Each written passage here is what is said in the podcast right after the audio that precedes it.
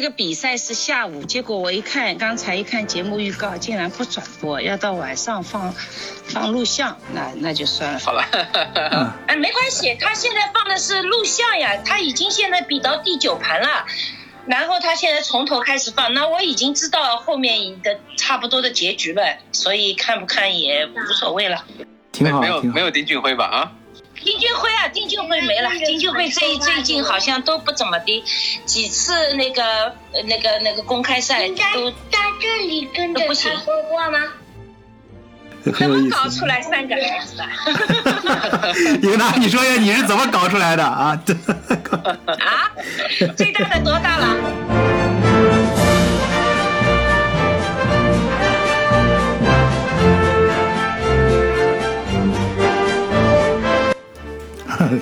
刚才是一段花絮啊，呃，德国视角的朋友，大家好，我是晚醉，今天跟大家想尝试一种新的节目的录制方式啊，就是座谈的形式啊，请了两位嘉宾。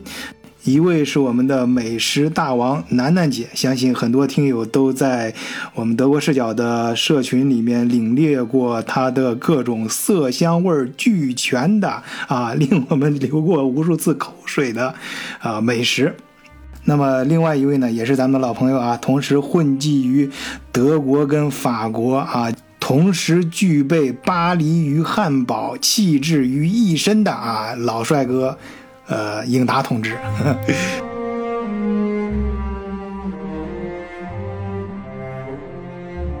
这样吧，虽然都是老朋友，你们还是自己跟大家打个招呼吧。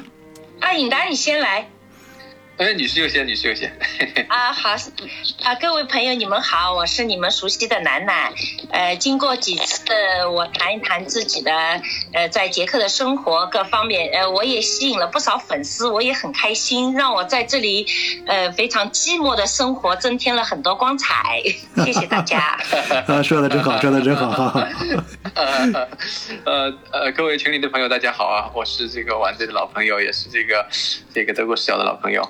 然后很高兴今天又可以来跟大家一起分享和聊天。其实我也是约楠楠姐约了好长时间啊，因为我特别佩服楠楠姐，不仅能够利用当地的呃这种食特有的食材啊，各种各样非常极具特色的东西，做出别样新材的呃美食，而且在她的这些美食背后啊，还有非常多的有意思的故事。所以啊，哎，这样吧，楠楠姐还是你自己说吧，我就不在这儿瞎啰嗦了。说不到点儿上，你自己再说。现在人家都叫我楠楠姐，我觉得这个大概是江湖地位啊。啊其实我真的 怎么一下子突然间外面都成了我的弟弟妹妹了，我也很哎，尤其是你的这个厨艺的地位啊。不过我们跟你交流的，至少我跟你交流的时候啊，我切身感觉到你的内心是非常年轻的，充满了阳光，是吧？颖达，你的感觉呢？我感觉是是这样 不但内心，外表更年轻哦。啊。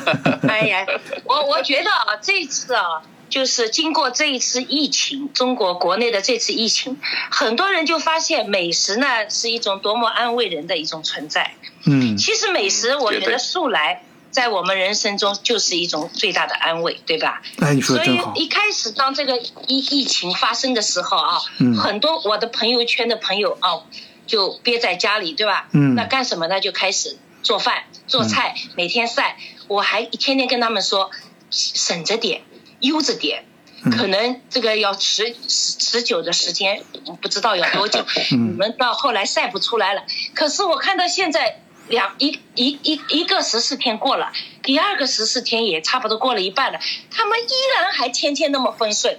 嗯哎，这个就是我们呃 对中国人的一种美食文化，我真的是非常佩服。嗯对，所以我就想这件事情如果发生在西方，那老外如果憋在家里半个月、一个月，嗯他们肯定憋不出这么多大菜来，嗯也憋不出厨师来。嗯对吧？对因为他们比较在吃的上面比较简单，嗯比较比较不不愿意花太多的时间，嗯更多的时间愿意花在那个户外运动上面。那如果嗯待在家里的时候，我估计他们百分之八九十都疯了，嗯 也不会嗯也不会憋出什么大出来。嗯 我是这么觉得的。嗯哎，你们觉得呢？对，是这样的。呃，昨天还发生了一件有意思的小事小事情啊，也是咱们的呃小听友，他是刚刚呃 Bachelor 毕业啊。德国现在学制改了，跟我们那时候 Diplom 不一样嘛，就是可以先上完呃学呃本科，然后再上硕士。这位小听友呢，就是呃刚刚完成了他的呃呃 Bachelor 的学位，然后呢，在大前天的时候，他终于拿到了呃他想去的那个学校的呃呃 Master 的入学通知书。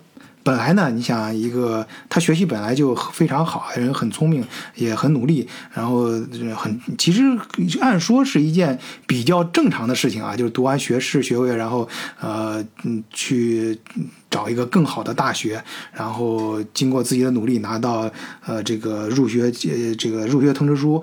但是呢，这个入学通知书呢，就关键是这个时候啊，他把这个。入学通知书这个消息告诉了他的父母，而他的父母呢，最近也是在国内，在某一个小区里面被困在某一个小区里面，哎呀，被困疯了。刚才说了，本来这是应该是一个比较正常的事情，但是由于他父母说在家里面小军整天是大眼瞪小眼，哎呀，太无聊了，所以知道儿子拿到这个入学通知书之后。感觉就像中了状元一样啊，就像突然在国内考上了清华北大一样，我就要这样子好好的大肆庆祝一把。他爸马上就开了一瓶茅台，跟他妈开了一瓶茅台，然后给他们视频打开，然后随便弄了几个菜，不管是什么高级不高级吧，反正是那个气氛就到了。然后把他姐，他姐在另外一个城市也打开他们的视频，然后就好像是坐在一起在吃一样，就是这种远程聚餐了啊，对这种我们也干过。啊，对对啊，呃，引引达，这次我们也干过，有前两年前还什么世界杯吧，嗯，对吧？因为我们有一帮朋友都是球迷嘛，然后我们又分散分散在世界各地嘛的时候，有的在美国啊，有的在澳洲，有的在像我在捷克，有的么在德国啊，或者有的在国内，然后我们都。不同的时间，大家都在一起看足球，但是我们怎么怎么庆祝呢？我们就说，在同一个时间，我们每个人都打开一瓶酒啊 啊，呃，对，我们一起，哎，对对对对对，对这种吃的仪式感。以前我们在国内的时候，我们这帮朋友经常会聚在一起去看球，嗯，可是现在都都都都五湖四海分的都那个了，那怎么办呢？我们就只能视频了，打开酒，对吧？然后还要看到。电视在直播吧，对吧？桌上有酒杯，哎，这次我们也干过，啊挺有意思，啊对，难忘。哎，楠楠姐这个主意很不错，我我我受你启发，以后我要是我老朋友、好朋友过生日，我都要开瓶酒跟他远程碰个杯。对，对，就是说现在没有网络了嘛，非常非常方便，对吧？啊，呃，看来是这样，就是这样的这个吃啊，不仅能打破呃这个不同的呃心情，还能打破不同的空间。对于咱中国人来说啊，要么人家怎么说那句话呢？说没有什么是不能一顿火锅解决的问题，如果一顿不行，就来两顿。所以啊，今天的节目啊，咱们就就好想好好聊聊这个美食啊，尤其是中国跟国外之间的不同的美食，呃，来看看这个美食能不能帮咱们的听友打开一些封闭的空间，给大家最近有些无聊的生活能够多少带来一些乐趣啊。那我觉得啊，我们中国人对吃，也因为我我我以前一直是长期生活在中国的，对吧？也是这几年，呃，刚刚在捷克属于长期定居了。所以呢，呃，再说，因为我先生是这里的人，所以呢，我接触就西就这里的当地人就比较多。嗯。呃，一开始的时候，比如说十几年的时候，十几年前的时候，我第一次到捷克人家里做客的时候，嗯，我就觉得吃一顿早餐。又没有什么实质性的东西给我们中国人讲起来，对吧？嗯。又没有什么热气腾腾的，让你吃吃的感觉很舒服的东西。嗯。因为老外的早餐一般都是冷餐嘛。嗯。就是各种面包、各种奶酪、各种火腿片、各种牛奶，反正摆了满满一桌，琳琅满目，看上去很花式。但你仔细推算一下，嗯。你也不可能把所有的奶酪都吃一个遍吧？你就也有有的我们中国人也不不是不是非常能接受。嗯。但这个面包嘛，我们。啃吧啃吧啃两个也就差不多了吧，小面包。嗯。所以，但是他们的餐桌的这个摆设，你就让你感觉很震惊，对吧？嗯。什么喝一个凉水是嗯凉水杯，嗯喝红茶红茶杯，嗯喝咖啡咖啡杯，喝嗯果汁果汁杯，嗯还有五六七八个人，一嗯顿早餐吃完了，然后收拾杯子就几十个。嗯，对，那时候我们中国人肯定可能就不理解，嗯这干嘛呢？这这不是一一个杯子一一个盘子就能，或者一个手抓一抓一个馒头就能吃完的一一顿早饭，嗯他们搞得这么矫情，对吧？嗯一开始我也是这么想的，就觉得好像他们太矫情了。对啊哎呀，哎呀，谁洗这些东西啊，或者怎么样？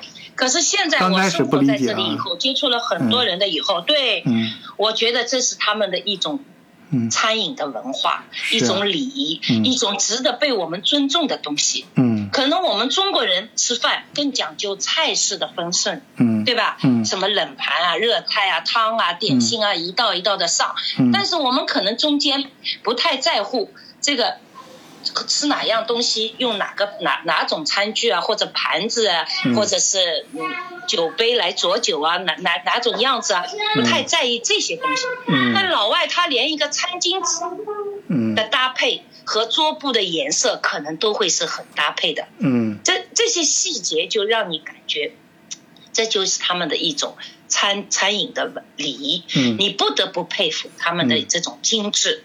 然后呢，我就觉得啊，就是嗯我们长期生活了以后，我就觉得我们不能够嗯呃。把人家的东西就一概否认，对其实他们有很多值得我们借鉴的东西。嗯，我们中国人吃饭呢是看菜下酒，嗯对吧？嗯叫下下酒菜，一看哟，今天菜很好，好喝酒。那老外呢，正好反过来，嗯，他们菜好像不是重要的，喝酒才是重要的。对我刚来的时候也是觉得这个。嗯，老外吃饭好像有点太费劲儿啊，时间用的格外长，用的什么穿餐具啊、盘子各种东西太多了。不过相对来说啊，德国还好一点啊，德国还好一点。呃，哎，对，颖达，你说说法国吧。这法国可是出了名的这吃饭比较讲究啊。呃，你在那边应该感触很多吧？呃你是不是一开始你就很适应？你刚来的时候就很适应。呃，我对，就是刚才楠楠说楠楠解释这两点，我也蛮有共鸣的。就是第一个是说这个餐具啊，就是这一点呢，我觉得就是他们这个西这个怎么说呢？他们这个西方人的这个思维方式，嗯就是就是说我们说他们是这个笛卡尔式的这个。有做有做标识的，然后这个他们那他们在他们的这个每一个行业，就是餐饮跟工业一样的啊，就是说嗯。那么这个工具是很重要的一块，所以很嗯。专业的工具和分类，这呃很专业和这个分类全的工具，这个是你的专业的表现之一嘛。嗯那么的话，嗯所以他们就是说可以要要从这个角度的话，他就是说他们只是说是很专业的、很认真的来做这件事情，所以又发现它很系统，然后有这个分门别类的工具，这样的话有有专业的工具才能做出专业的事情啊，嗯达到专业的效果。然后楠楠姐第二点提到那个呢，啊、这个呢我也很有同感，因为特别是法国人的话也是嗜酒如命的。那么啊、特别是好酒的时候，那很多时候往往就是说菜是来配酒了，嗯那就这个因为因为有时候是一瓶难得的好酒呢，叫好朋友过来分享，或者是是刚刚到手的啊，或者是刚刚。这个这个想什么方法弄到的好酒，那么的话，所以的话，而且就是说，经常出现的，也就是说，这个酒的价钱是远远高于你所吃的这个菜啊、配菜啊，所以的话，这个也是一个确实我也经常注意过的现象。嗯，嗯，好。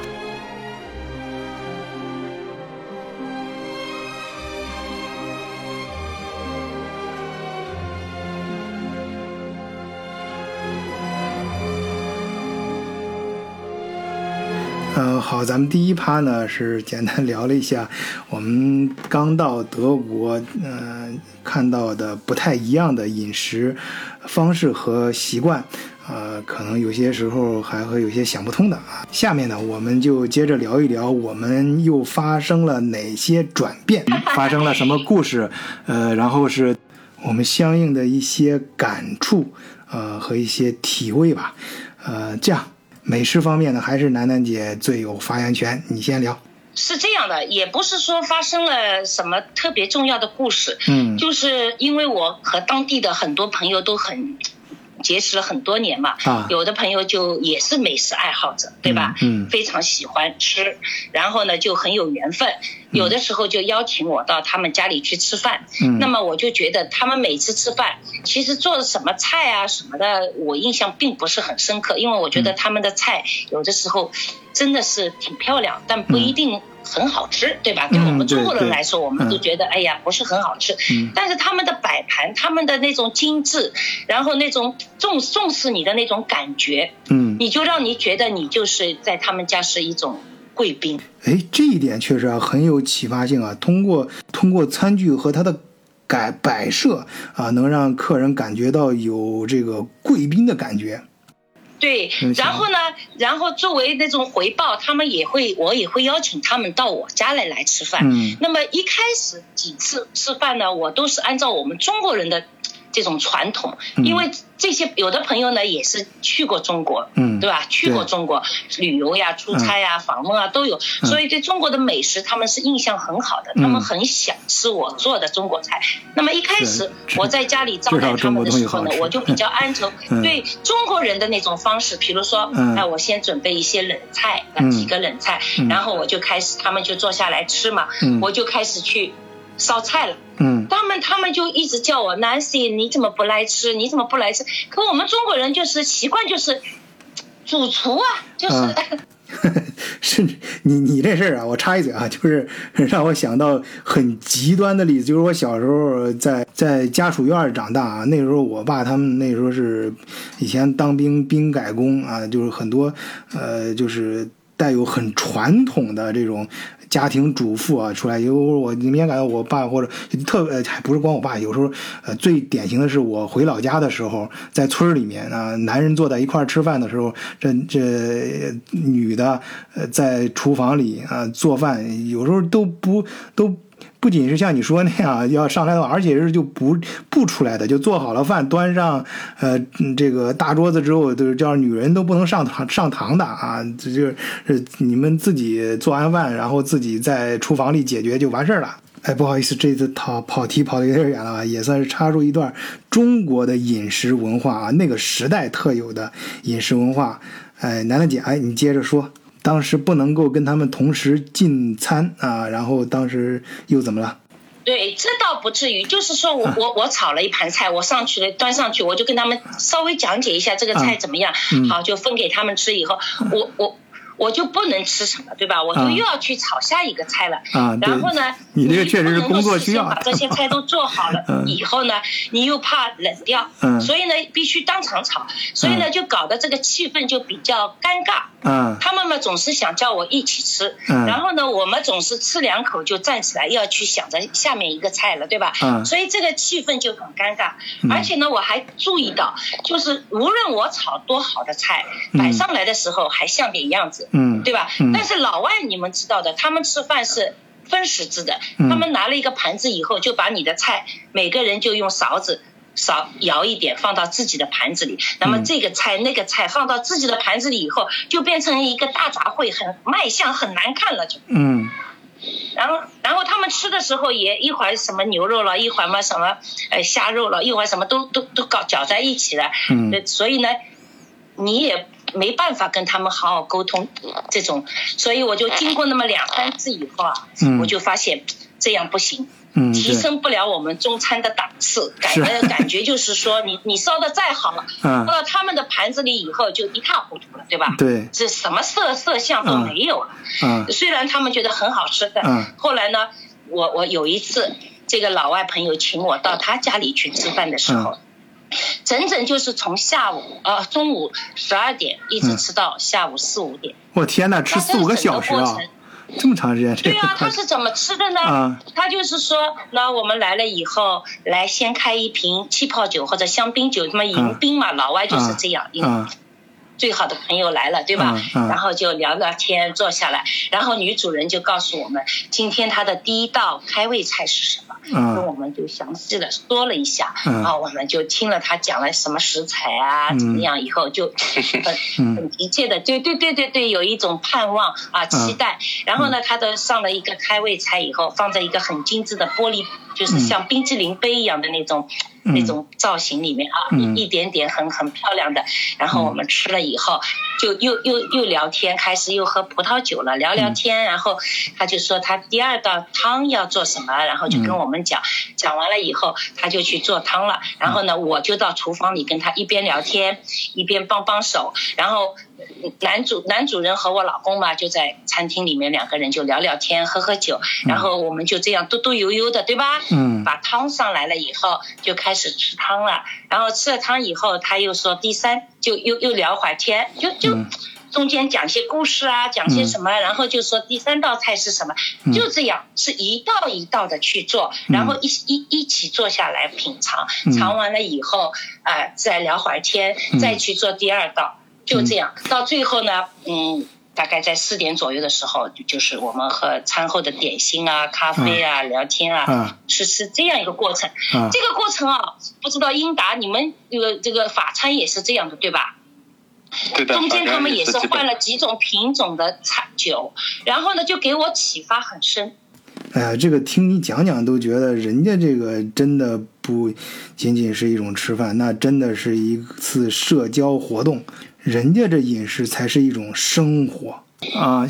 对，然后我就觉得很好。然后我们因为他以前就来过上海嘛，我们就嗯一起回忆我们在上海的一些呃往事，对吧？嗯一起玩的、吃啊，那个经历过的一些，我带他去过的一些地方。嗯他先生呢是一个非常年年纪比较大了，但是是一个、呃双学历的一个以前的一个博士，嗯是很有文啊化内涵的。然后他年轻的时候很喜欢去非洲。嗯啊，然后就一直给我们讲非洲的呃一些故事啊、照片啊。嗯嗯虽然还还还给过我看过好几次，但是嗯我每一次都是觉得非常有有有有必要跟他再重温这一次，因为年纪大了嘛，对吧？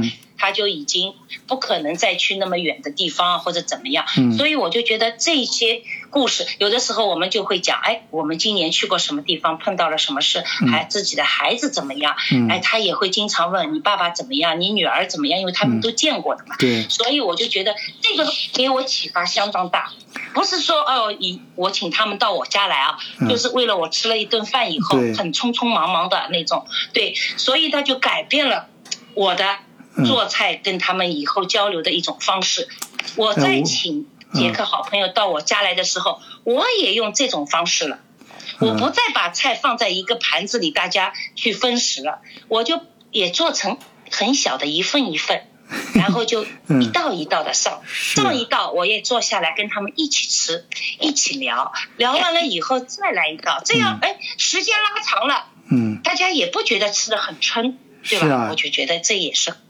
哎，我真觉得啊，你们吃这顿饭，这填饱的不仅仅是肚子，而且还填饱了你们的回忆和你们的精神世界。你想啊，嗯你你想，如果我做一盘呃蒜蓉开背蒜蓉大虾蒸粉丝，对吧？嗯我放在一个大盘子里蒸出来出锅的时候是很漂亮，可是每个人都把这个粉丝啊，这个这个虾捞到自己盘子里面以后，多糟糕啊！看上去。嗯嗯所以如果我分成小碟子去嗯蒸。因为人人数比较少嘛，只有四嗯五个人的时候，嗯你可以这么做的时候，啊哎，就觉得很精致。啊对吧？然后我还去过一一个很很好的朋友的餐厅的时候，他每就我英达最有发言权的，因为法餐也是这样，有几道菜就有几把叉几把刀，嗯然后是每一道菜都要换刀叉，对吧？所以我现在请他们最好的朋友来，人多了我我供应不了那么多刀叉，但是最好的朋友到我家里来，就四五个人的范围的时候，我也是，我是几道菜我就几几道刀叉，嗯。就跟他们放好，所以就每吃一道菜我都要换一把刀叉，嗯。换一个碟子，让让他们感觉你十分的尊重他，嗯。然后他们在这样的环境环境当中吃饭，他们就感觉非常的得心应手。嗯你非要叫他们摆在一个大盘子里去自己去分啊，自己去撩啊，他们显得有点拘谨，也有点狼狈。哎，今天跟楠楠姐又学会一招啊，就是通过不同的通过这个不同厨具的安排啊、能够让你的老外这个客人感觉到非常的尊贵。呃，不过楠楠姐，我其实还想更想听你的另外一个介绍，就是如何呃把中国的这个饮食通过捷克当地的方式，呃，给做出来。你能不能举一个具体一点的例子？呃，我相信咱们的听友还是更想听你具体的一些故事。捷克的对前前前两个星期吧，我就请过呃两对夫妻到我家里来。嗯那比如说啊，呃，还有老外，老外的汤啊，他是先喝的，嗯不是像中国人是汤是在主食后面，就硬菜后面开始上汤了。嗯而且老外喝汤，他就纯粹的喝汤，嗯跟中国人不一样。中国人是汤可以和米饭和什么和别的菜一起吃，嗯所以而且你要按照老外的那种盖浇饭上菜的方式去吃，对，去上。所以呢，我一般就是，比如说啊，我上次请个朋友夫妻，他们还是厨师呢，自己开餐厅的，嗯所以我压力很大。但是最后他们吃了以后，以后对对对对对，对我的印象好的不得了。为什么呢？因为我经常去他们餐厅吃饭，跟他们一起玩。然后对，讲讲你是怎么征服他们的要是他们来我家的？嗯对对，我第一道菜，比如开胃的吧，嗯。我就下面用了一些那个我们中国人说的那种油豆吧，就是那种豆角嗯。啊，老外就叫发肉嘞，啊，我就把它水里热水里焯好以后，把它切成丝儿，嗯。再放点胡萝卜丝，这个颜色就比较好看了。以后我就嗯。凉拌，嗯。然后呢，我就放了做了一个造型，就是圆的那个造型嗯。打底，然后上面我就是用柠檬啊、黑胡椒啊什么，就是黄油煎的三文鱼。嗯，放在上面，这就是我我每个人一小碟的，就是嗯开、就是对，这个开胃菜。青色、绿色跟红色都全了，是首先味的颜色都出来了。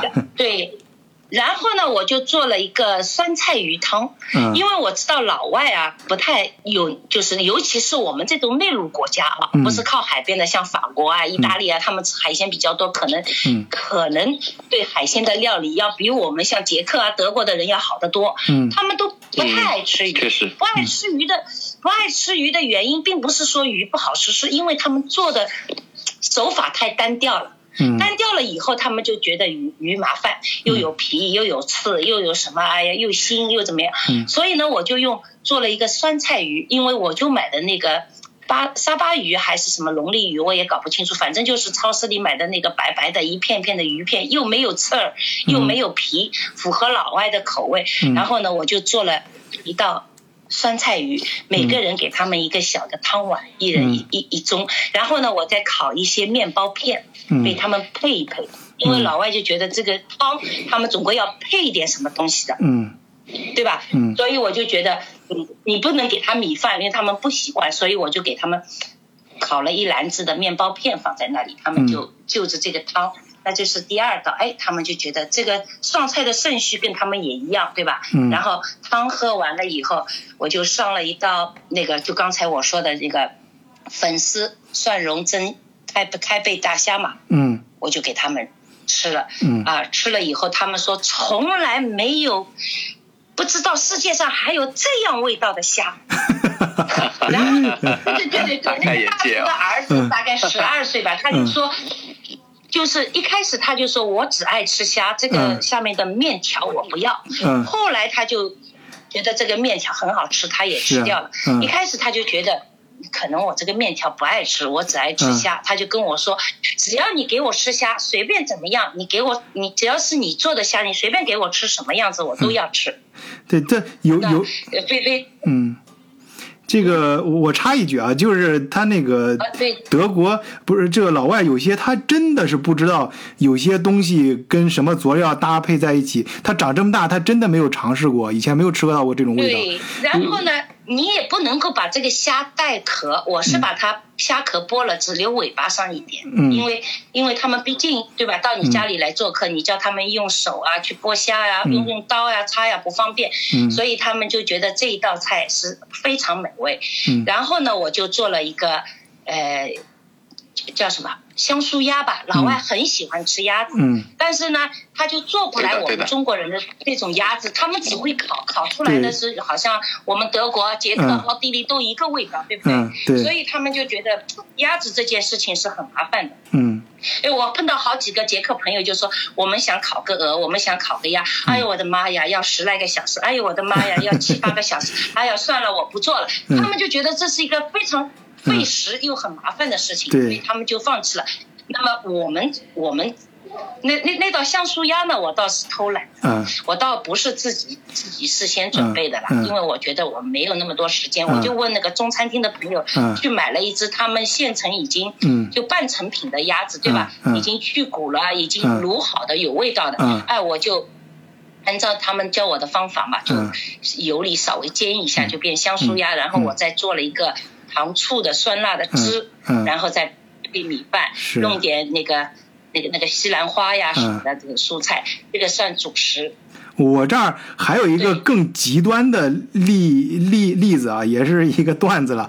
那个就是我呃，就就跟你说这一个意思。那个他老外真的是刚才我说的，他不知道有些东西能这么做，而且就是这种做法做出来很好吃，就是呃那个酸酸辣土豆丝。因为以前你让老外在老外的头脑中，土豆这种东西是个主食，它怎么能当菜呢？有一次，因为我是在学生宿舍，就说了呀，你怎么两个主食在一起吃？对，然后我们就煮煮了 spaghetti，然后我说拌什么菜，我们说没什么菜买，咱们就去超市不用买了，我说有土豆丝就行了，然后我就做，他们就就当时就崩了，就不可能啊，就就非常惊讶说你搞什么啊，就瞎搞，然后我就开始炒嘛，炒方了。土豆丝，炒完之后他们尝了一口之后，我看其中有一个哥们儿里眼泪都出来了，说哎呀这这是我这辈子吃过最好吃的东西，啊，说竟然有这，因为我那天确实发挥也是超常发挥，因为我憋着那那股女儿都很喜欢吃。啊，对，我也憋着那股劲儿嘛，然后就我就把那个土豆丝，首先切的刀工切的很细很脆，然后炒的火候也非常到位，就吃的很脆，然后酸辣味儿掌握的正好。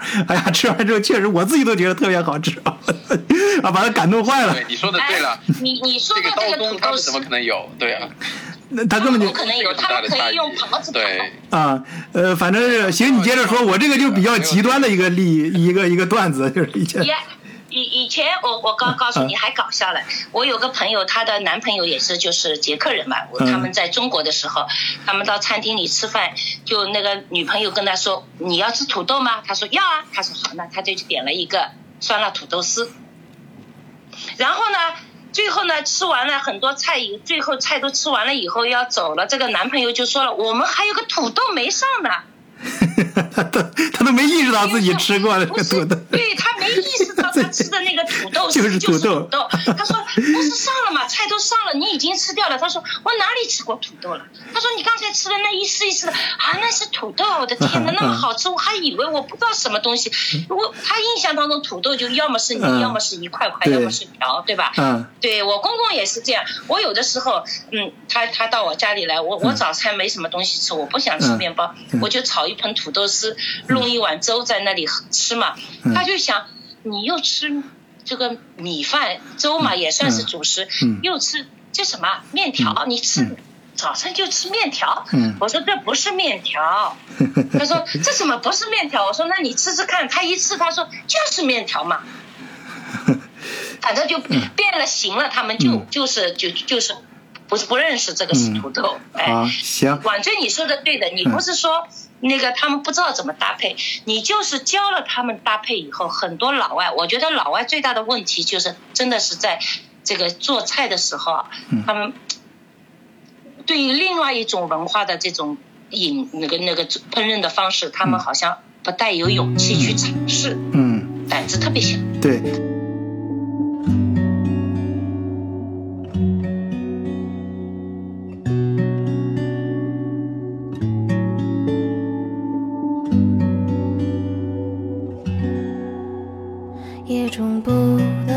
我们第二趴呢，算是聊了一下我们到国外之后对国外这种饮食习惯、这种仪式感啊的一种认识上的转变啊，逐渐的呃，在某些时候啊，在某些情况下意识到人家的这种饮食啊，呃，虽然有的时候可能时间长什么，但是真正的。把饮食回归到了生活本身啊，在呃饮食中体会到生活，体会到人跟人的这种社交啊，然后感觉到这种文化就是吃啊，不是一个自己的事情，就是自己跟自己一张嘴的事情，而是人和人的一种交流，一种呃社交活动。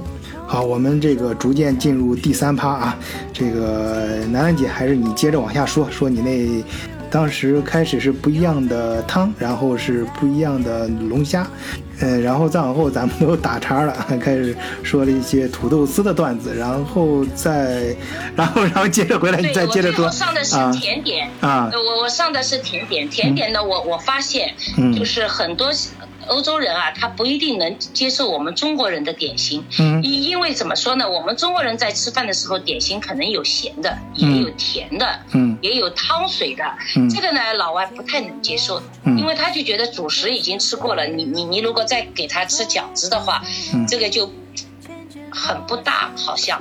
嗯然后呢，我们中国人的甜点就比较讲究于汤汤水水的，比如说嗯什么酒糟圆子啊，嗯或什么红豆汤啊，嗯这种这种老外也不是很多老外能接受的。嗯还有那么糯米的东西，我发现老外也不是很多人能接受的。嗯所以在上甜点的时候，我还是比较重视他们的口味，做一些啊。结合他们的那种文化的，比如说上一些摩斯蛋糕我自己做的啊，或者是冰激凌、乳乳酪、乳嗯那个能不能不能花式的这些，反正就是让他们感觉，哎呦，色彩也比较亮丽，嗯。也比较舒服，然后比较适合他们的口味。嗯。因为我以前就碰到过有这样的，我有个朋友，他非要做什么青团嗯啊，什么汤团，其实很多老外他吃了一两个，他不是很接受的。我发现了这嗯这个现象，就是爱吃的挺爱吃的，不爱吃的就就觉得就是那种年糕什么的糯糯的那种黏黏的，他们不一定很爱吃一般都不喜欢。啊。对对呀、然后你也发现了对吧嗯？因为老外的对对对甜点就是就是要甜。嗯要要赏心悦目，嗯。你你你你搞这种呃那那个样样子也不是很好看，你说汤团也没什么特别特别吸引眼球的东西，然后又是糯糯的，嗯。也不是非常甜，也不是非常不甜，他们就不太能接受这样的东西，嗯。所以我就觉得对我我这我之前曾经想过，是不是这个这个老外他们在童年的时候从来没有接触过我们中国吃的果冻的那种东西啊，然后他们对这一类口感和这种的东西完全不接受，我觉得。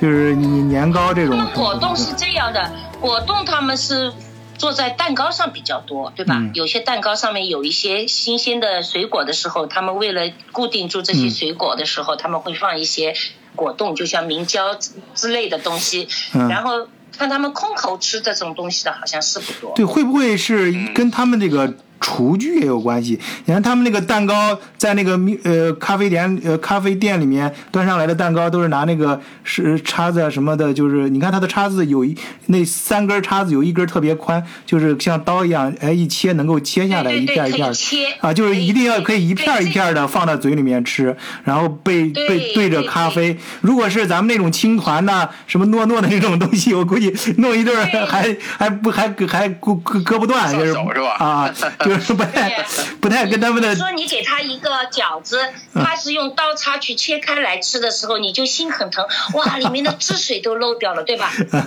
所以说，你觉得你你弄个弄个 灌汤包或者这个是什么煎，对他他这么一一弄的时候，你就觉得心扑哧一下，对吧？就凉了。那你你辛辛苦苦的，哎，你你算了吧，你还是弄一点他们符合他们的那种这个饮食习惯啊，就是进进餐的方式饮食习惯啊，就是餐具就餐具方式的东西适合他的。哎这个这个尹达说的对的，老外他的饮食就是餐饮的礼仪就是什么，放进嘴里的东西是不能再吐出来的，哎，对对不像我们，一块肉。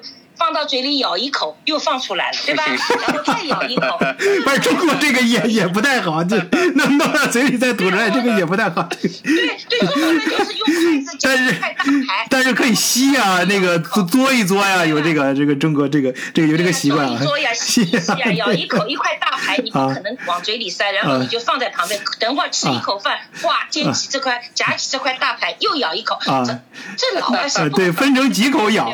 啊。他们老外他他不会分成几个，要分成几块儿啊他把它切开切小块小你你你切一口吃一口，嗯切一口吃一口，不能什么呃插一颗咬一口放下来，它是不行的。嗯而且什么，你看他们吃面条也是很累的，对吧？吃意面的时候，他们是用个叉子，下面有个勺子，勺子对卷一卷卷一卷送啊进嘴巴嗯就就送进去了，不是像我们中国人唰一口然后咬断。啊那不行，他们没有这个，啊，吸一口，然后咬断，然后再就一口汤，观察他们吃饭是怎么吃的，然后你就要尊重他们这样的方式给他吃嗯。你说没关系，没关系，用手这不行啊，他们。不好意思，是对吧？哎，这儿我再插一个段子啊，哎，那是我一个山西哥们儿啊，呃，关系还不错。呃这哥们儿就是家庭情节比较重。哎，这我先声明啊，这绝对没有什么地域歧视什么的啊。呃，咱们每个地就是每个地方就每个人，就他这个人啊，习惯个人习惯。就这哥们儿啊，每过一段时间啊，他一定要吃一次面啊，就吃一碗面，而且要以他自己独特的那种方式吃。面。啊、要把那个就是自己搞一碗，然后搞一碗之后，然后带点汤，然后啊啊蹲，也要蹲在那儿，而且要蹲在椅子上，找一个比较稍微高一点的椅子，呃，蹲在上面，然后还要找一个比较大的那种碗啊，蹲上就很端着很有质感那种，呃，那个面条呢一定要足够。长啊，长到就是一口吸吸进去，一定要吸不完，然后中间咬断。啊在你们当地这样吃，这可以啊。哎，这当地这这肯定不可以啊，这肯定不是在公共场合这样吃。这哥们儿工作还是在一个很体面的啊，在一个政府办政府部门，他是一个很讲究礼仪的。我说这一套呃程序，他都是自己关起门自己在家里整的。而且你听我 描述，他这一套呃行头啊，吃这一套东西，一般的饭店还都没有，他是自己关起门在家里面整。因为我个人也是比较喜欢吃面，那时候尤其上学那时候啊，我也喜欢整这东西，所以有时候跟他关关起门，我们俩一块儿整，挺挺过瘾的啊。这这这没有任何就是贬低，是是是只是不同的习惯，就每个这没没有任何这很啊啊啊，没有没有任何歧视，就是就完全是个人的一种啊啊，对对对。啊，总结起来啊，有三个要素啊。第一个就是这个，呃，要有足够大的碗，这个盛这个面，呃，每一根要非常长啊，一般都是我们自己扯出来的那种扯面。然后第二个要素是一定要蹲在那儿吃，找一个足够高的椅子啊，当稳定的啊，就是这个不别蹲在那儿出其他事了。然后第三个要素是最好吃的时候，另外一只手能再握两盘生生蒜啊，就两盘生大蒜。啊，这就刚来那两年啊，现在没了，现在没这习惯了。刚来那两年真的是起的时候啊，这种也是我觉得这也是一种仪，中国的仪仪属于个人的一种仪式感啊。对对对对的，我也非常赞没有任何同。这个就是这个这个文化啊，就是说饮食它是你的文化和你的习惯的一部分，所以这也就解释了啊，为什么中为什么中国和法国啊，他们这个饮食方面这个有讲究呢，也是就是一个它的一个呃这个餐饮的历史比较悠久，然后在这个饮食背后是你长期的一种习惯，一个一个地方，然后多少代人这样养成的习惯，这也就解释了为什么美国人没有这样的习惯，因为他没有历史的。对对美国历史那么短，美国人美国人他没有这种，他没有不可能追溯到那么久，然后在同一个地方这么几百年、几千年，同样的人都在吃这一类的菜，对吧？嗯不管是面食类的或者是饺子类的，然后嗯在在在它融融进文化里这种一种习惯，所以的话，嗯就是要在历史悠久的地方，它就有这种东西。啊，对你对你你说的说。特别对，所以美国它因为历史比较短，所以它就是各种饮食它都能包容。对，然后呢，你像法国也好，欧洲也好，还有中国也好，我们有那么长的饮食文化的历史，所以很难撼动它。对吧？嗯对你说我现在要把我的这个菜要打倒你法式法餐，那不可能，对吧？嗯法国大厨都不干，他从来就觉得你们的菜不是菜，对吧？嗯，嗯呃，但中国人就觉得你们的菜才不是菜，所以我觉得这没有可比性的。这对对对，两种不同的文化，嗯对我们只有相互去碰撞，嗯去取长补短，嗯然后才能够各自提升出我们一种新的啊对餐饮文化。我是这么想。啊，是的啊，就是尤其是这种融融合感也非常好，就是就是就是像咱们啊，咱们其实。呃，我相信历史上也有很多咱们这样的人，咱们现在也是成为这样人，就是咱们是那种，就是把不同的饮食内容和饮食文化和饮食的食欲，呃，一这个呃叫什么呃习惯融入到一起的人，因为我们是这种穿越地域和穿越不同文化的人嘛。其实，在我们身上，呃，我觉得我们呃会发生在我们后代可能会，说不定咱们以后楠楠姐会在在，说不定在以后捷克会流传一种新的饮饮食，什么新的一道什么菜，就是当年楠楠姐带来的，然后发明的一种新的吃法。嗯 哎，我是这么想的啊，嗯。就是呃，可能每个人的想法不一样，或者嗯。家庭背景啊，或者嗯。就像刚才颖达什么说的啊，各种都是的家庭条件啊，嗯。或者每个人的这种对有很多文化的理解不一样，嗯。对吧？有的人觉得，哎呀，你每次喝咖啡啊、或者喝茶还要换杯子啊，或怎么矫情，嗯。可我觉得这就是一种仪式感，一种礼节，一种给自己创造一种氛围，一种情情节，一种愉悦的那种嗯感觉。过程有什么不好呢？对吧？对可以有的人可能就不是这么去想，嗯所以我不要求我们就是没有没有必要要求每个人都去认同什么，嗯但是我就觉得我这样给我自心自身很愉悦的一种生活方式，为什么不呢？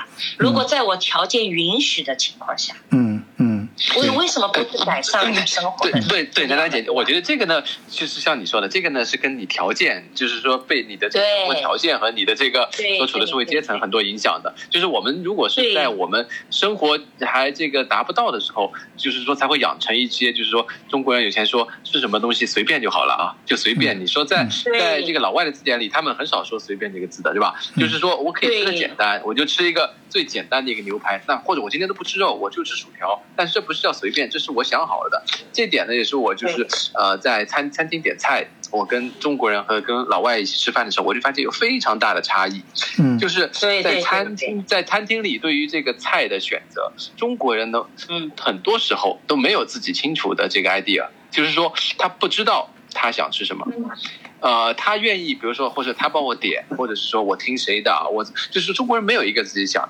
老外的话，就是说，哪怕一个很小的小孩，三岁的、四岁的，你问他要对吃什么，首先你要尊重他，你要尊重他的意见。另外呢，他是自己想好了的，他要吃什么，他就吃。再加上他们是分餐制，嗯他如果今天点了这道菜，他就是从头到尾就吃这个菜，他也不会再去尝其他人盘子里的，一般很少。嗯就是说是他自己的一个选择，想好的一个选择，对自己负责任的一个选择。那么我们中中式的这种呢，很多时候会好，我们大家一人点一个菜，反正大家什么都可以吃，所以就反反往我往往就觉得无所谓了，那么就就变成了一种随便。其实这是一个就是说，首先事先没有想好，然后之后你又不太负责，然后反正不好吃的，我还可以再去去吃其他人的，所以这个在这个习惯上差异，我我我自己感觉非常大。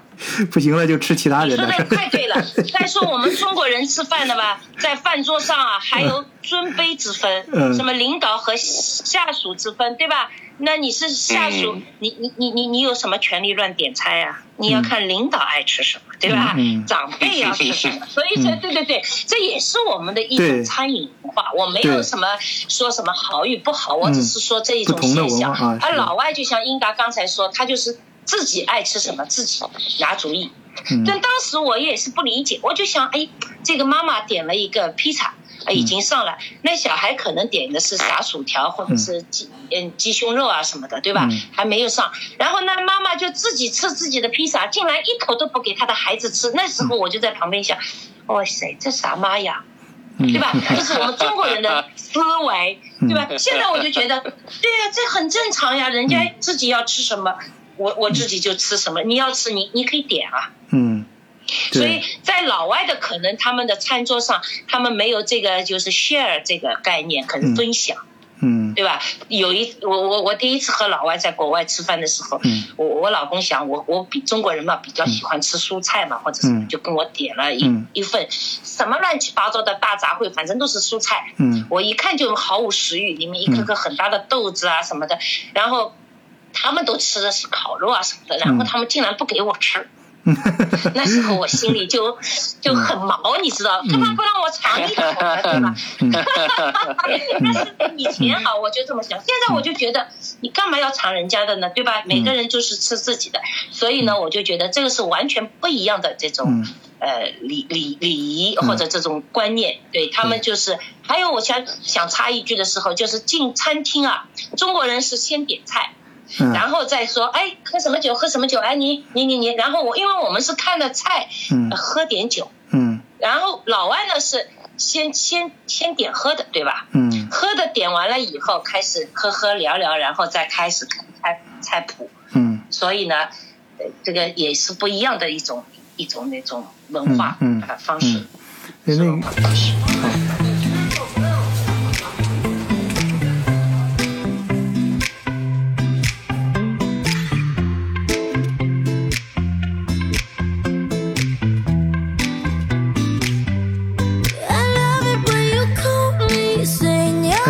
啊，你说你昨天去了一家呃汉堡最具德法国特色的饭店，什么饭店？我去过没？在哪儿啊？叫什么名字？汉堡，就在汉堡就在那个汉堡？一八八二年就在那个汉堡市政厅的侧街，嗯汉堡市政厅的侧街，它就叫咖啡巴黎，嗯就是那个巴黎咖啡馆。就因为巴黎也有很多这样的这个，就是说很老的上百年的老式咖啡馆，嗯。对，咖啡巴黑，叫呃咖啡弗洛哈，就是花神咖啡馆，对，花神嗯。想起来，花神。不叫花城吧？叫什么？花神就是呃花神花神花神，对，嗯。花神对花神咖啡馆，花对花神咖啡馆。女神的神，花神咖啡馆，对的在左岸，对的花神咖啡馆，然后右岸呢？右岸是什么？对，这这家跟右岸就是和平咖啡馆。哦，和和平咖啡馆是不是政治性比较强？跟他们，他两个有什么、呃对有什么说说头不太一样的？呃，就是这个，就是它是之前的两个派别吧，就是说，嗯啊，这个比如左岸就是一些比较呃自由文派的，文艺的然后文艺的文艺和自由的，然后但是又不是那么不是那么怎么说高大上的那种，嗯就是一些更多是思想家、嗯那种哲学家这种这一一些一类的人一。些还未成名的作家呀、思想家在那里。哦，对，然后后来后来也那后来也是就是各种各种大家成名成名之后的话，各种各种大大家很多了这个然后右岸的话就可能就更更小资一些，更更高端一些，更嗯不错，这个挺有意思啊。哪哪哪天你可以做一期节目，好好聊一聊这个。这个。对啊，啊，在对对对巴黎的右岸以前都是，其实说说说说实话，好像都是一些富豪区，对吧？嗯。左岸呢对对都是文艺文艺青年的那种聚集地，嗯。然后什么写作家呀，比较落魄呀，或者怎么样啊，然后在咖啡馆里啊聚在一起啊，抽抽烟呀，聊天呀，嗯。就是这样。好，接接着说，接着我我我，我我我我我胡扯。挺好的，挺好的。对对对，这个因为它就是就是这样的百年咖啡馆的话，啊就是有太多的故事了。嗯你就是你随便里面可能这个咖啡馆里面不经意的一张画就是毕加索画的，然后啊这个哦那个提雷提提了一句词，就是这个这个这个当时的某一个这个大作家之类的这个人在当时在这里想出来的，就是有很多嗯，对对对，有很多很多这样的我们这样的故事。这个呃，我对我刚才那个那个楠楠姐讲的特别好，因为你是首先你会做，然后的话会做美食，然后有有有手艺的人啊。这个我跟你的话在你面前的话呢，就是小心点出，我基本是零啥呀？手艺的人。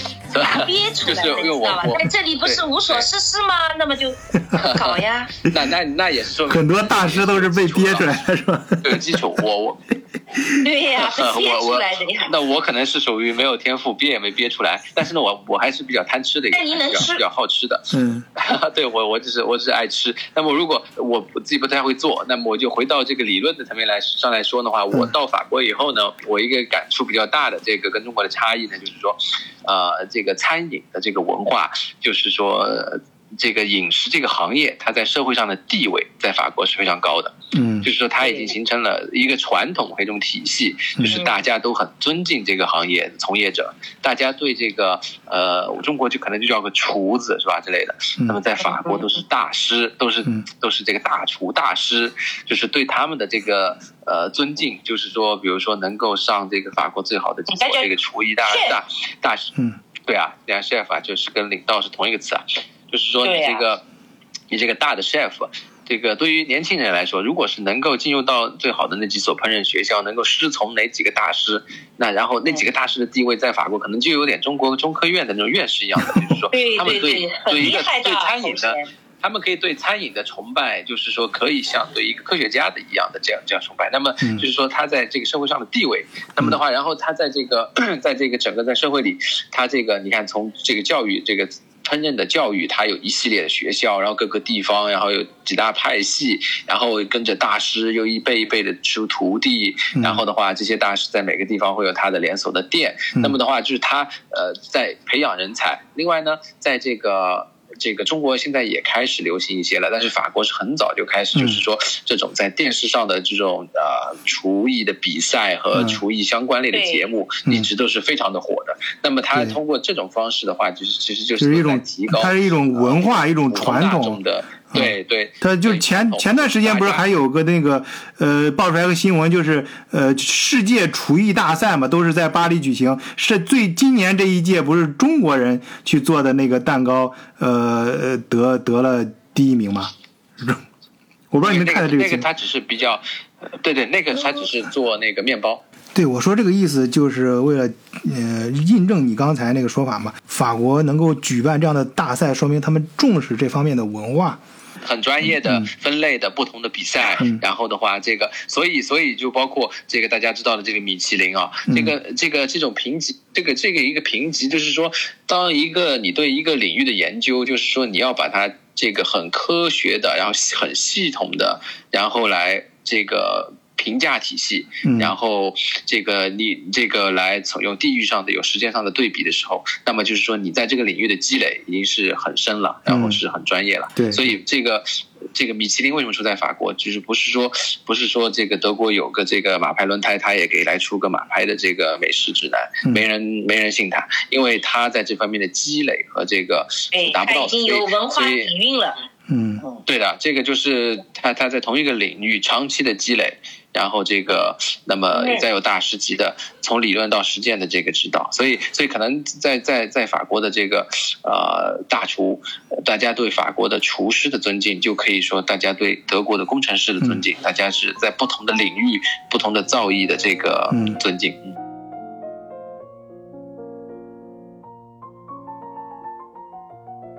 那么就是刚才你介绍的这个左岸咖啡分店开到了汉堡啊、就是你昨天晚上去的那家呃，不是不是，这这他这家他就是叫巴黎咖啡馆啊这个这个就叫巴黎应该是就是说，对巴黎咖啡馆这个的话，我相信在欧洲大一点的城市应该都会有。嗯啊、这个巴黎咖啡馆，那么应该就是都是之前的这个，就是说巴黎的这个巴黎的人。你怎么吃吃到昨天晚上国外开的？啊、你昨天晚上吃到这个巴黎的感觉了吗？吃吃到左岸的感觉还是右岸的感觉了？是的 呃，没有没有，他没有他他他没有这这么没有巴黎那种文化感，达不到。啊这里还是比较比较单比较简单，但是我还是点了一道比较法国的菜，我点了一个那个我不知道楠楠姐吃过没有，它叫大塔和大和，就塔蛋牛肉，就是那个生牛肉。嗯哎，这个我们捷克多，我经常吃，好吃，多我喜欢，嗯哎，啊喜欢。对这个，对对，昨天我在这里点了一个，他这个哎你们介绍一下，它这跟平常的牛肉有啥不一样？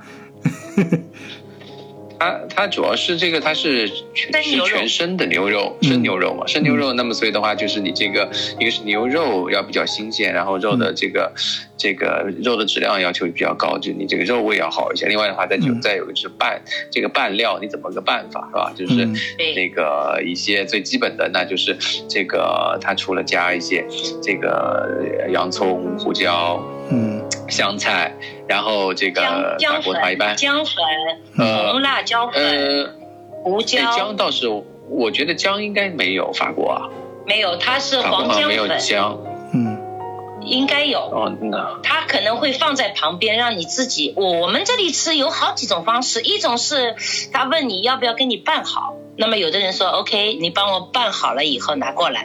还有一种呢，它就是让你自己拌，它旁边那个有有十几十来种调料，我们有的丰富的话，我看有的像黄姜粉，要么是咖喱。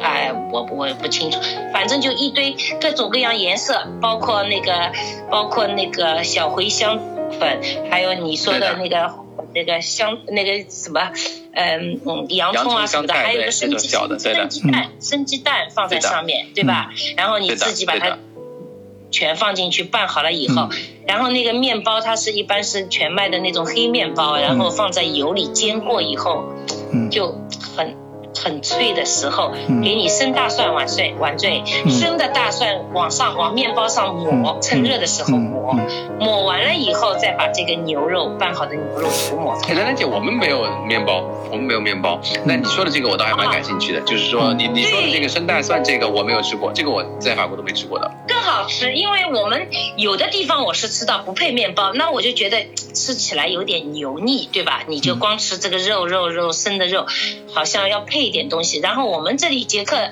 他就比较好，很多地方他就问你要几片面包，有四份四片，或者你人比较多，你就可以来个六片面包。然后这个面包啊，它就是那种呃大的面包，黑的那种面包嘛，切成一片一片以后，用油煎过了以后很脆的，然后就生大蒜，给你一碟生大蒜，往上面就磨。磨好了以后，其实你平时家里如果有这样的，嗯，就面包吧，比较时间有过两三天，有点不想吃了，那这时候你也可以这么做，嗯。放油稍微煎一下，用烧生大蒜一抹，嗯。然后你上面什么都没有，你就这么吃，真的很好吃。嗯嗯，哎，我婆婆有的时候就这样，嗯，然后她就我们在这里吃的就是抹涂那个生的，嗯。生的那个牛肉，或者是生的三文鱼也可以这么涂，嗯。就是剁成那个三文鱼碎，像肉肉酱一样的三文鱼肉酱，然后抹在上面。所以我们这里吃这种生的，他会问你的，你是要三文鱼的还是要牛肉的？嗯。它有两种，一种就是生牛肉，就是打吃牛肉打要么是打蛋牛肉，嗯。打蛋牛肉，达蛋牛肉，还有一种就是也也是的，就是达蛋三文鱼。嗯。哦，这个应该是后来开发的了，对。达旦对它指的对对对对，我也觉得是那后来开发的它。这个达旦指的是什么达因为达旦？的人应该是匈奴吧，还是什么？没没没没没，不是不是不是不是不是不是不是，它这个是法语的这个菜，它叫做法语叫做 d a d a 哦。还有这个词叫做 a d a 它只是它只什么意思啊？是把它的一个音译我知道。这个词叫打蛋，但是这道菜是从好像是突厥还是匈奴什么地方传过来的，并不是欧洲的传统菜。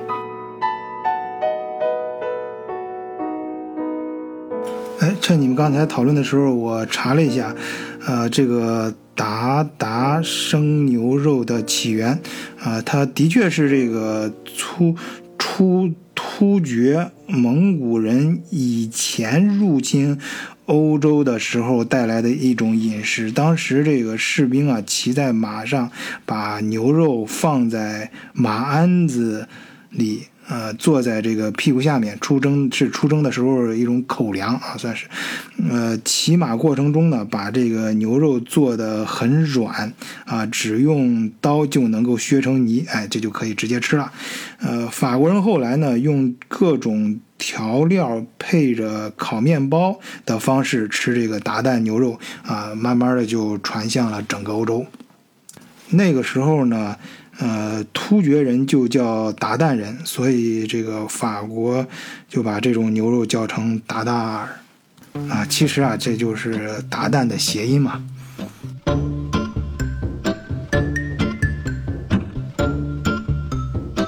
哎，看来这个吃什么固然很重要，但是有时候是怎么吃，用什么方式吃，哎，可能更重要，会起到很大的决定性作用。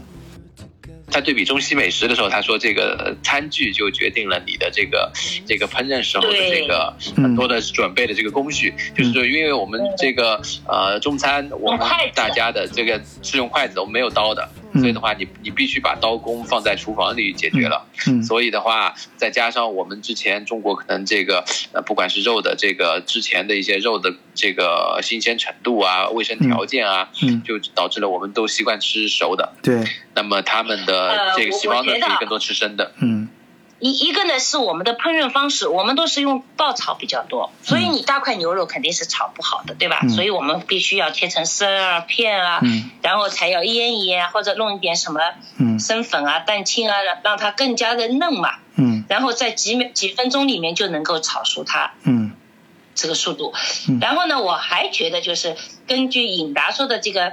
就是他们的用餐的餐具的方式，那我就想到，也是跟我们以前就是我们西方人和我们东方人其实是祖先所所从事的职业有所不同。我觉得西方人他是游牧民族的多，嗯，对对，所以你他们就是说，这个很有意思。嗯对，游牧民族嘛，就是羊肉、牛肉比较多嘛，然后大块大块的吃，用用用用那个树枝一插或者是什么啊一插放在火上烤，对吧？啊，烤完拿个小刀用捋捋着吃。啊 对，小刀一刮一刮的嗯。烤，烤完外面的切嗯。切一下吃，然后继续烤。那个中国中国人的祖先，我觉得是农耕民族，对吧？啊。我们没有那么多的，嗯嗯嗯嗯。东西可以吃，我们都是嗯。圈养的那些东西，对。所以我们得也得节省着吃吧，啊，对对弄点丝，对。对对对，切成丝儿呀，切成片呀，不可啊能那么一一啊，把对对对对把它对把它，我我嗯对我以前好像看过什么资料的，好像我觉得跟我们的这种，嗯对我们祖先的进化过程也是有嗯有关系有关系，对他们是游牧民族，所以他们到可能到现在，这个刀和叉还是我觉得是从以前游牧时代演变过来的。嗯树枝嘛，就像叉嘛，嗯嗯刀嘛，对吧？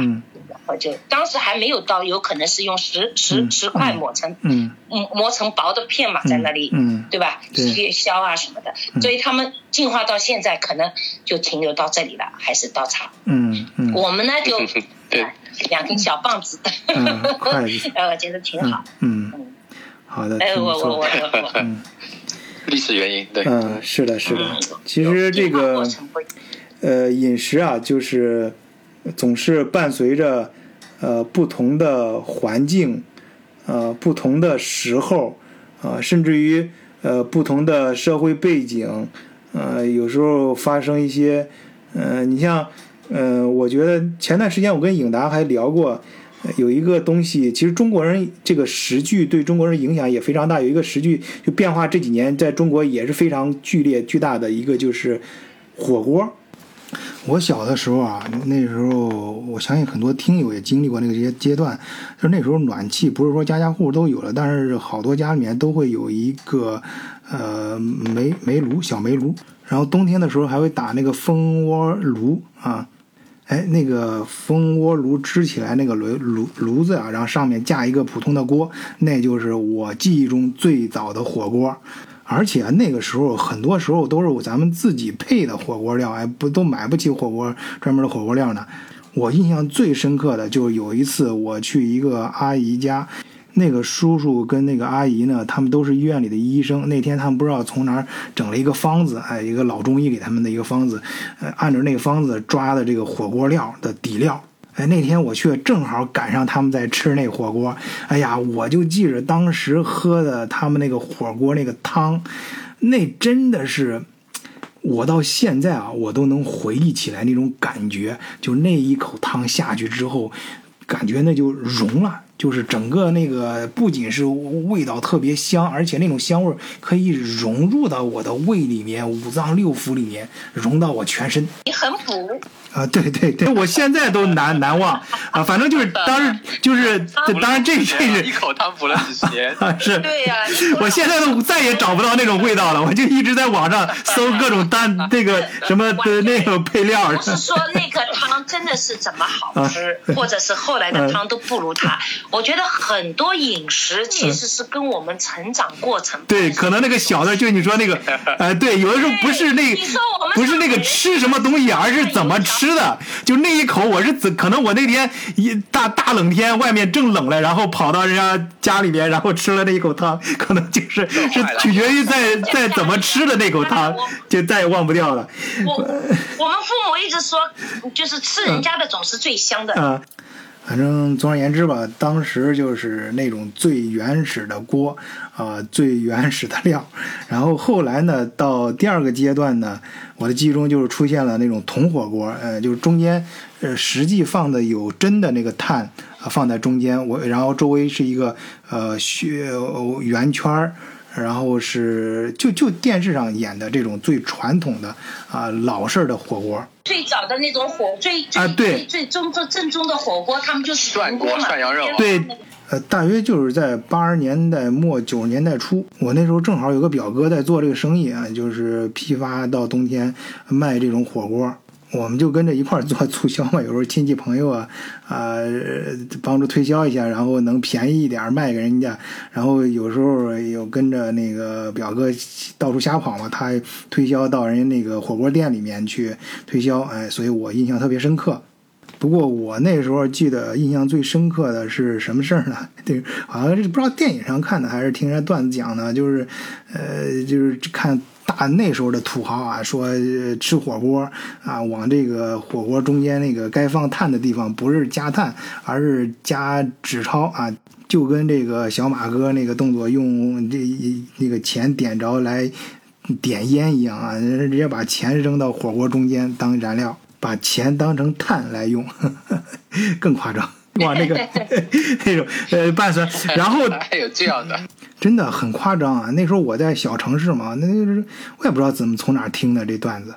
说的这些呢，嗯我我觉得为什么你觉得当时吃的时候，到现在你觉得印象最深刻？嗯我觉得我觉得这是一种什么时，人家季节性的，嗯有时节的，有节气的一种食物。啊，为什么现在我们可以顿顿吃火锅了以后，反而觉得没有以往小时候的那种对对对，你你总结这个很到位啊！你正好就说到了第三个阶段，我想说的这个火锅这个食具的第三个阶段，哎，就出现了电火锅。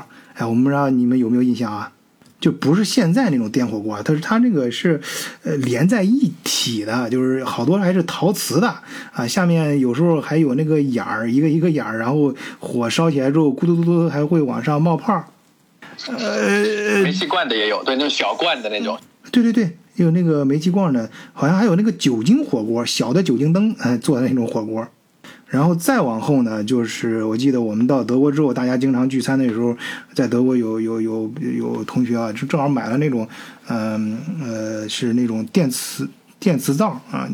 嗯，当然，好多同学用那个电磁灶，它是自己做饭炒菜用，但是同时我们就可以当火锅用嘛。那个上面架一个呃锅，然后这就两个组成在一起就是个火锅嘛。我们聚餐经常，啊，这个印象其实最深刻，因为发生在最近，也是我们在德国留学，呃，嗯。伴随着我们德国留学的一段生活吧，因为留学大家留学的时候，其实最经常周末聚餐就是选择吃火锅，第二个就是包饺子嘛，因为这个就回到刚才说的这种有仪式感，这种能够呃很多人参与啊，大家就是嗯吃，就还有我刚才说那句话，吃什么固然很重要，但更重要的是怎么吃，然后吃的时候这种仪式感可能对人的这种影响更大。那时候像吃火锅这种事儿就很很有意思，就可以，呃，比方说我们一般到周末了，下午一块儿去超市买菜，大家凑凑一块儿嘛，要便宜，凑凑每人凑点钱，然后叮叮咣咣一坐，你们吃火锅那个时候一边吃一边聊，往那儿一坐，这气氛就出来了，好像还能吃的特别，嗯，能吃的时间很长，而且关键还能聊天呢。吃完的之后还能，呃，吃一会儿打打牌，打打牌，这个回来接着再吃，两张桌子轮流轮轮流转。呃，那一阵儿我记得后半夜还流行，呃，凑在一块儿玩那个杀人游戏啊，好像是还有一阵儿是有一阵儿升级版了，就玩这个三国杀。所以我感觉就是每一段人生啊，总是对应着每一种不同的吃法啊，每一种不同吃法的背后，又是每一段不同的人生。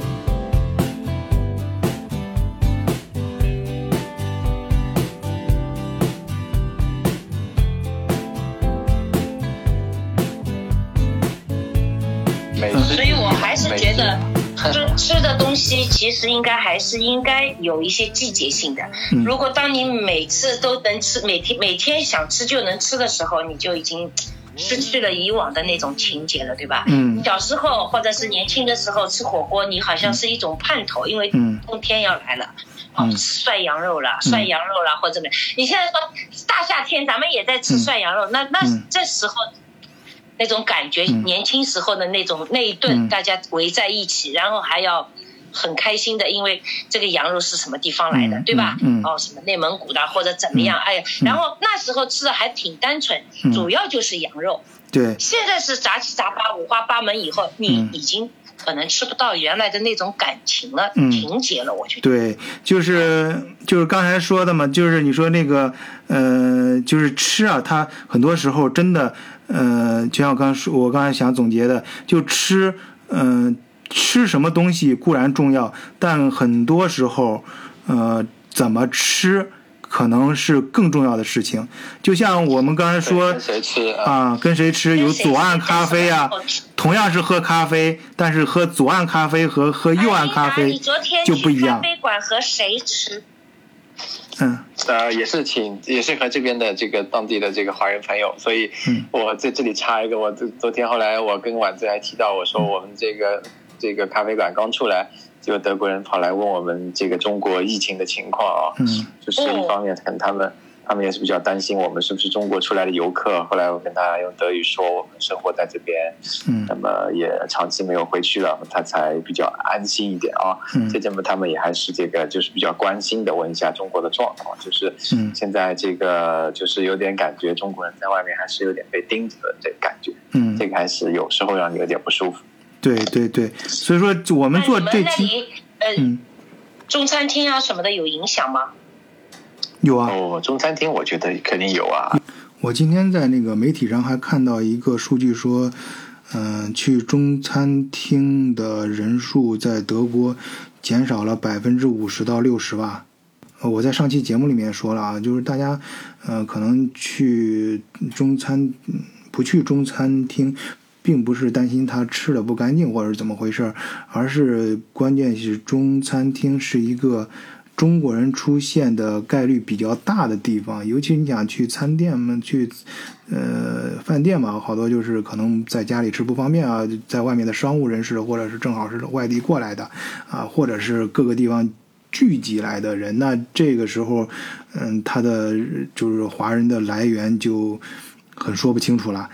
而那个出现这个病状病毒的，呃，刚开始又没有什么表现形式，又看不出来，所以来源的判定就很重要。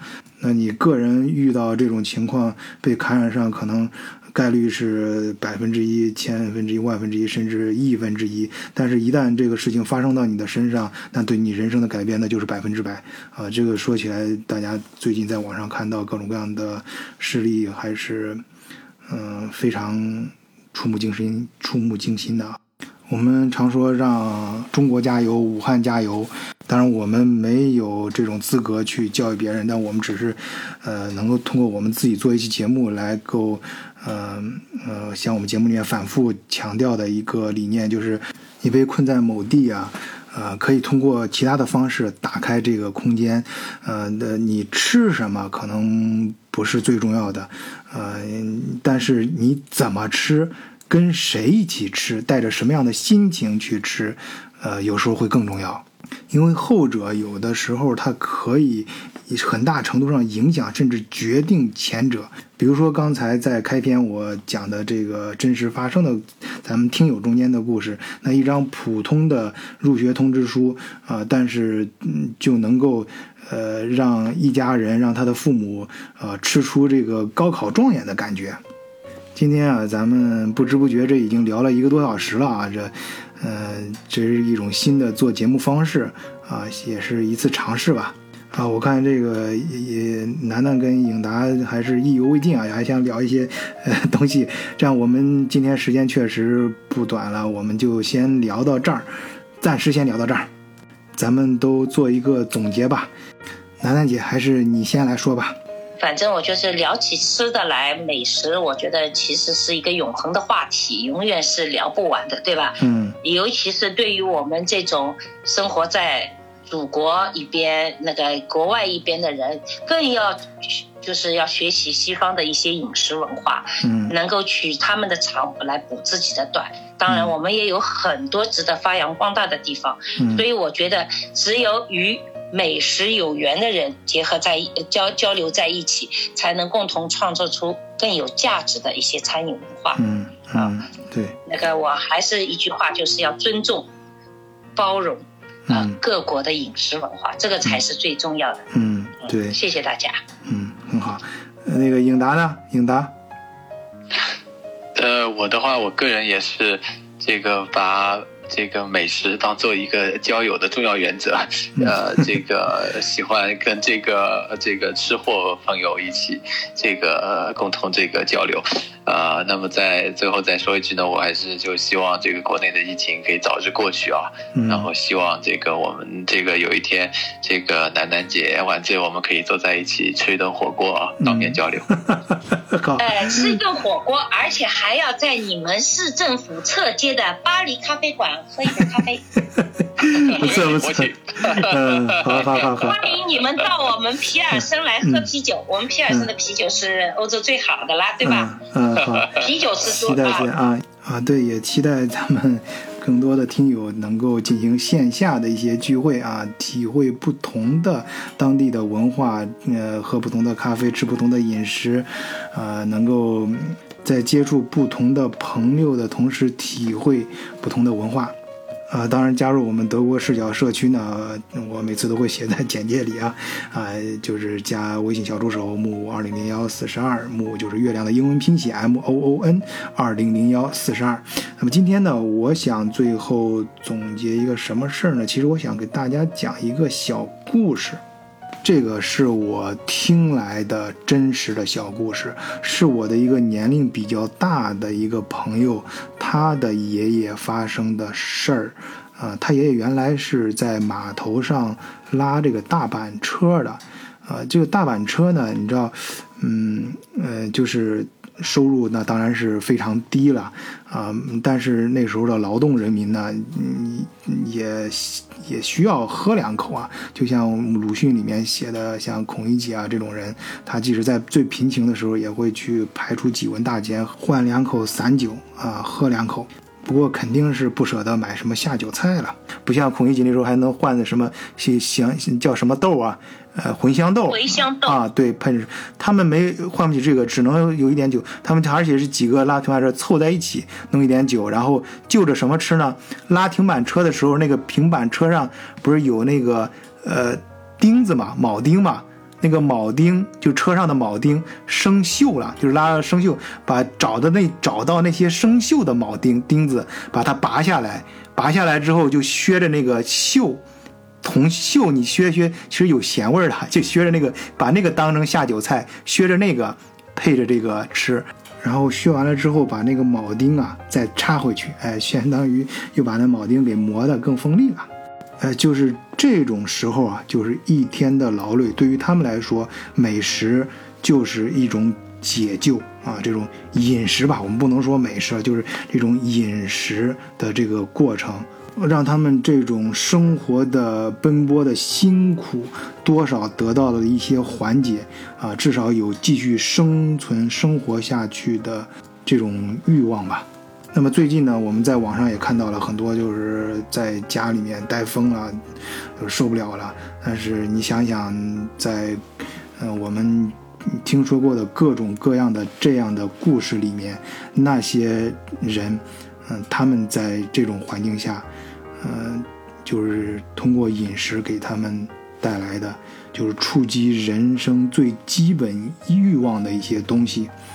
我想说的这个道理，它背后如果把这个。